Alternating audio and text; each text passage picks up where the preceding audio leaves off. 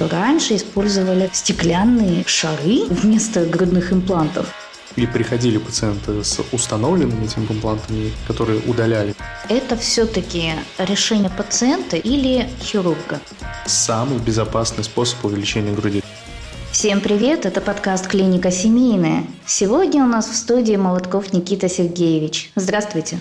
Здравствуйте. Сегодня мы хотели поговорить про такую интересную тему, как грудные импланты. Вообще, что это такое, откуда они появились, какие раньше были импланты и какие существуют сейчас. Насколько я помню, по вашему прошлому прямому эфиру вы рассказывали, раньше использовали стеклянные шары вместо грудных имплантов. Ну да, есть литература, в которой даже, по-моему, описывается то, что раньше молочные железы, грудь, пытались увеличить уже давно-давно. До появления силиконовых имплантов использовались различные различные методы. И слоновую кость использовали, и стеклянные шары, и что только не пытались э, засунуть в молочные железы, и трупный жир и так далее. Что только Серьезно? не пытались. Да, да, да.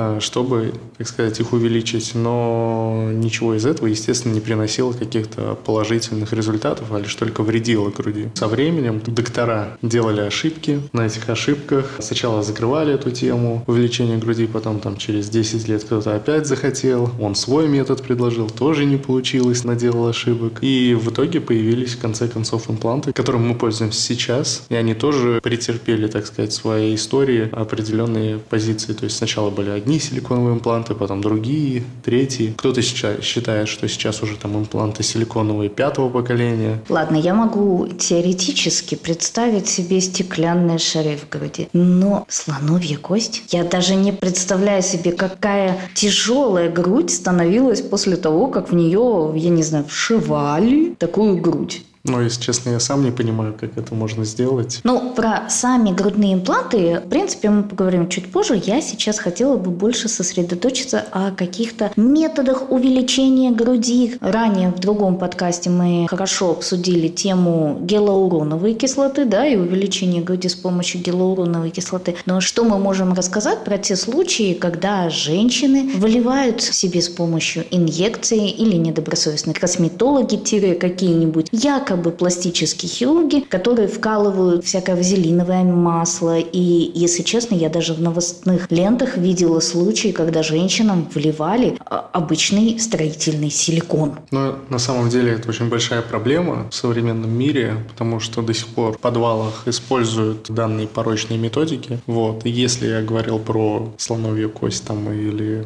стеклянные шары, только вот а, насколько это удивляет, настолько же сейчас, в принципе, врачей удивляет то, что до сих пор используются методы инъекционного увеличения груди. Мы не берем в расчет гиалуроновую кислоту, которая, в принципе, может рассосаться, но также наделает проблем. Мы берем в расчет вазелиновое масло, парафин, которые в последующем приводят к возникновению олеогранулем, воспалению груди и а, в большинстве случаев э, к мастектомии, то есть к удалению молочных желез. То есть ни в коем случае нельзя вводить эти эти вещества, потому что эффект от них, ну, буквально там месяц, и через месяц уже начинается воспаление, железа деформируется, уплотняется в зоне введения, и это воспаление, ну, день ото дня захватывает все новые и новые ткани, и, так сказать, эту ольвогранулема, она увеличивается, и в последующем может распространиться вплоть до тканей там шеи, тканей межреберного пространства, плевральной полости и так далее. То есть вот у нас была пациентка, которому выполняли реконструкцию груди после как раз введения вазелина, глина, и чаще всего мы делаем реконструкцию диплоскутом, то есть э, берем мягкие ткани с передней брюшной стенки, и был как раз такой случай, когда девушке вводился вазелин в область молочных желез, и когда мы выполняли доступ к сосудам, которые находятся за грудной клеткой, то есть за ребрами, мы даже там нашли вазелин, то есть он туда проник.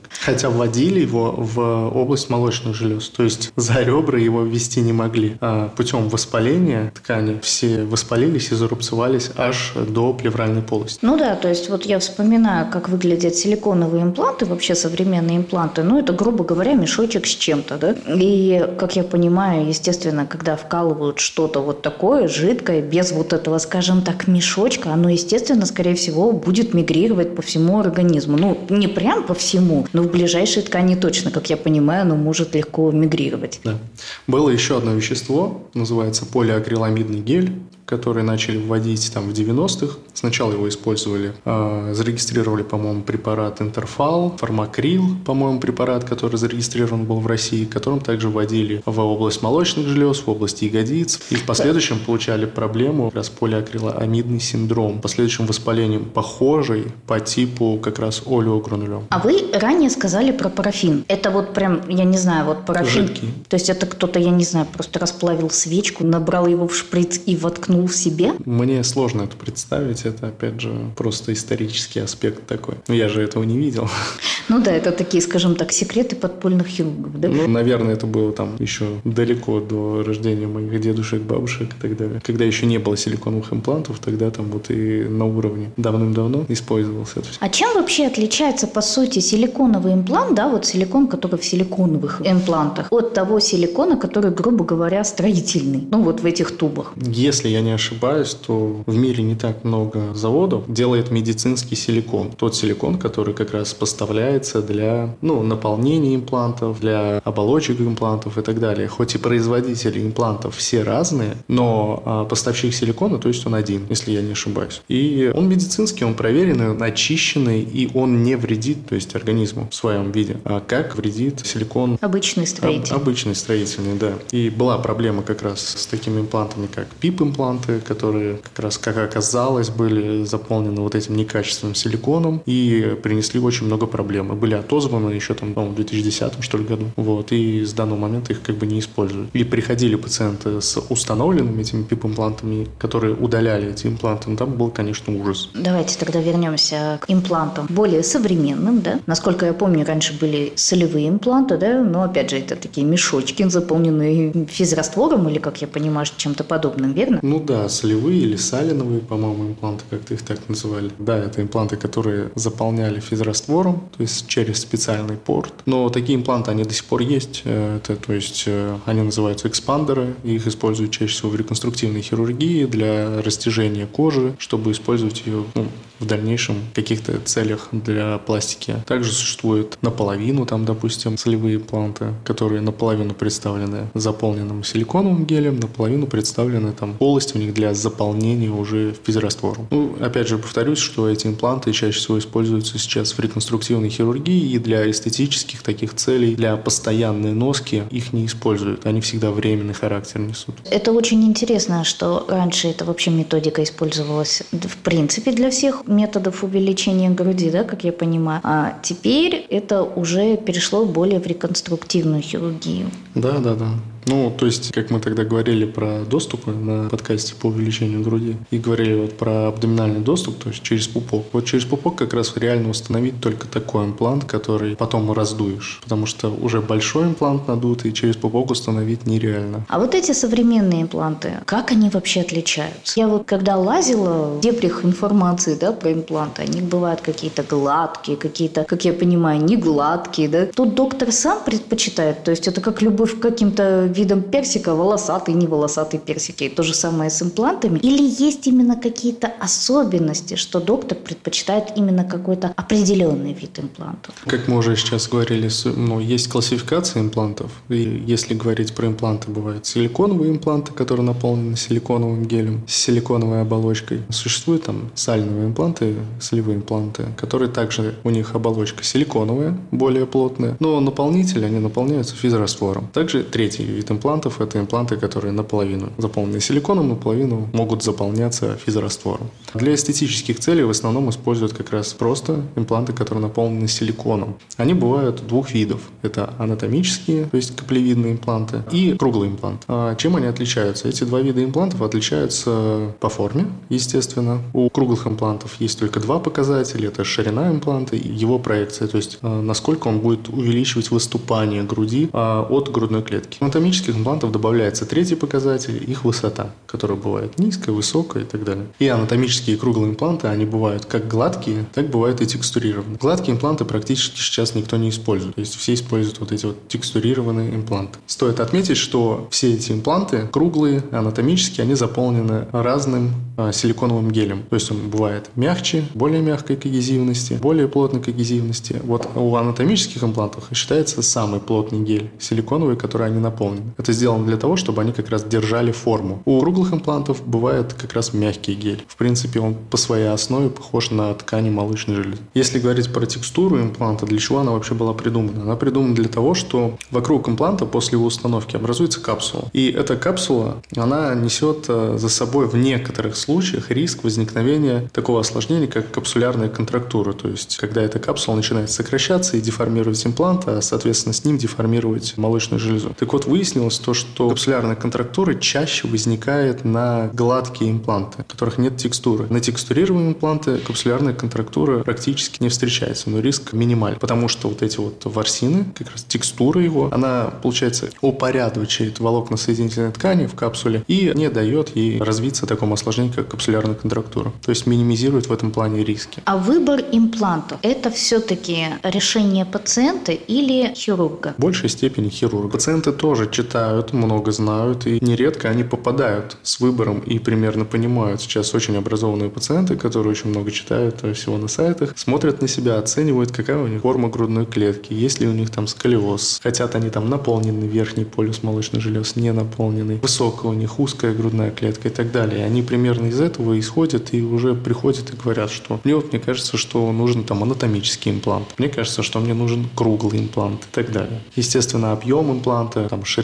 основания, а если это анатомический имплант, там его высота. Пациенты приходят и знают, да, какой имплант им нужен, но есть анатомические особенности, которые закладываются под определенный имплант, под определенный объем, определенную ширину и так далее. Какие-то моменты они не могут выбрать, у каких-то моментов у них есть выбор. Мы лишь со своей стороны, со стороны пластического хирурга, то есть как их доктора, врача, а, я должен объяснить им, как будет на них смотреться там анатомический имплант, как на них будет смотреться круглый имплант, то есть плюсы и минусы анатомических, плюсы и минусы круглых имплантов. И в зависимости от этого пациент сам выбирает, в принципе, а, какой имплант нужен. Но объем то есть, если мне приходят и говорят, я хочу объем 800, я им говорю, нет, уж извините, ваше пятно там молочной железы, то есть э, ваши анатомические особенности не позволяют поставить такие импланты. Если мы поставим, это будет некрасиво или это принесет э, осложнения, которые в последующем испортят вообще в принципе вашу грудь. Тут имеется в виду такие осложнения, как, например, опять же, в интернете видела, когда девушка ставит имплант, а у нее там потом грудь расползается. В прямом смысле этого слова. Расползается, и, и там образовывается дырка, в которой видно имплант. Это вот связано mm. с тем, то, что неправильно подобран имплант? По сути, да, это либо неправильная установка, либо неправильно подобранный имплант, который был слишком большой, либо было слишком мало тканей, которые будут в последующем покрывать имплант. То есть была очень худая пациентка, и поставили очень большой имплант, ткани были напряжены. Это привело к некрозу, образованию свища и в последующем контакту импланта с внешней средой. Такие импланты в последующем удаляют и проводят реконструктивные уже операции для того, чтобы хотя бы сохранить что-то, чтобы осталось. На самом деле это